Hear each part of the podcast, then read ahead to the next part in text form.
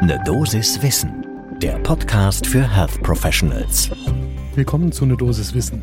Wir sprechen hier werktags ab 6 Uhr in der Früh über die Themen, die Menschen im Gesundheitswesen tatsächlich interessieren. Heute geht es um Agitation bei Demenz und die Rolle von Mirtazapin. Ich bin Dennis Ballwieser, ich bin Arzt und Chefredakteur der Apothekenumschau. Heute ist Donnerstag, der 28. Oktober 2021. Podcast von gesundheithören.de und Apothekenumschau Pro. Die meisten Menschen mit Demenz sind ältere Menschen, die häufig an Alzheimer erkranken.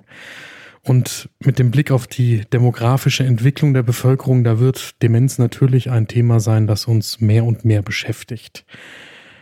Es geht heute nicht so sehr um die klassischen kognitiven Symptome, die zu therapieren bzw. deren Fortschreiten zu bremsen alleine schon eine riesengroße Herausforderung ist, sondern es geht jetzt um die neuropsychiatrischen Symptome, also die Agitation und die Aggressivität.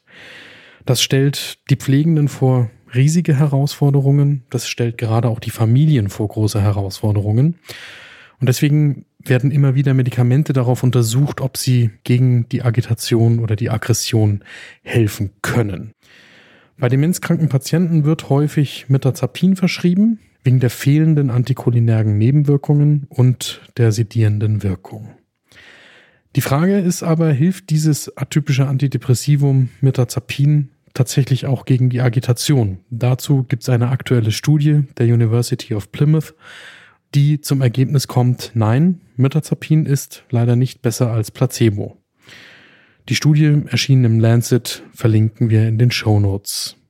Die Unruhe, die Agitation und die Aggressivität, die gehören zum Symptomcluster der Hyperaktivität bei der Demenz. Dies tritt meistens gemeinsam auf und bis zu 90 Prozent der Patientinnen und Patienten haben solche neuropsychiatrischen Symptome. Dabei ist die Agitation, die Unruhe eines der persistierendsten Symptome. In dieser Studie wurde die Agitation definiert als unangemessene verbale oder motorische Aktivität, ohne dass ein Bedürfnis nicht befriedigt gewesen wäre. Das führt dann zu physischer und oder verbaler Aggression, was besonders problematisch ist.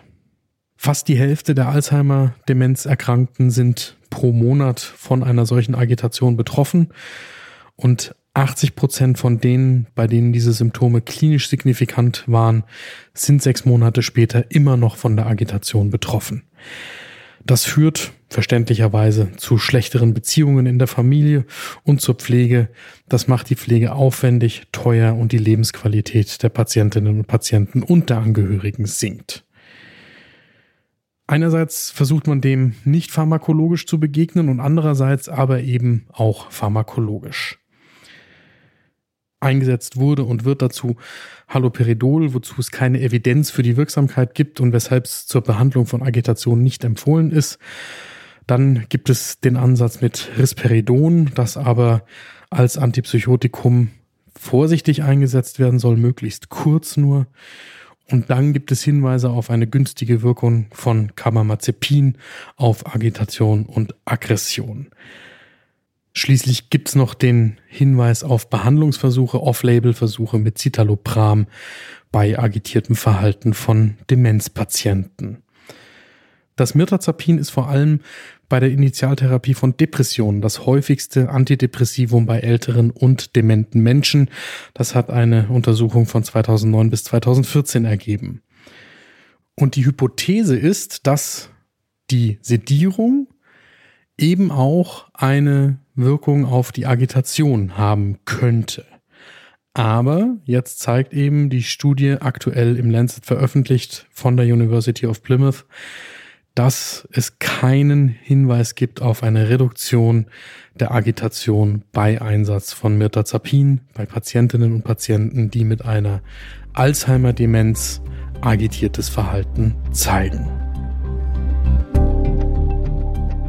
Gibt es Themen, die Sie hier bei einer Dosis Wissen werktags ab 6 Uhr in der Früh gerne hören würden? Dann schicken Sie uns eine E-Mail an eine Dosiswissen at apotheken-umschau.de. Podcast von gesundheithören.de und Apothekenumschau Pro.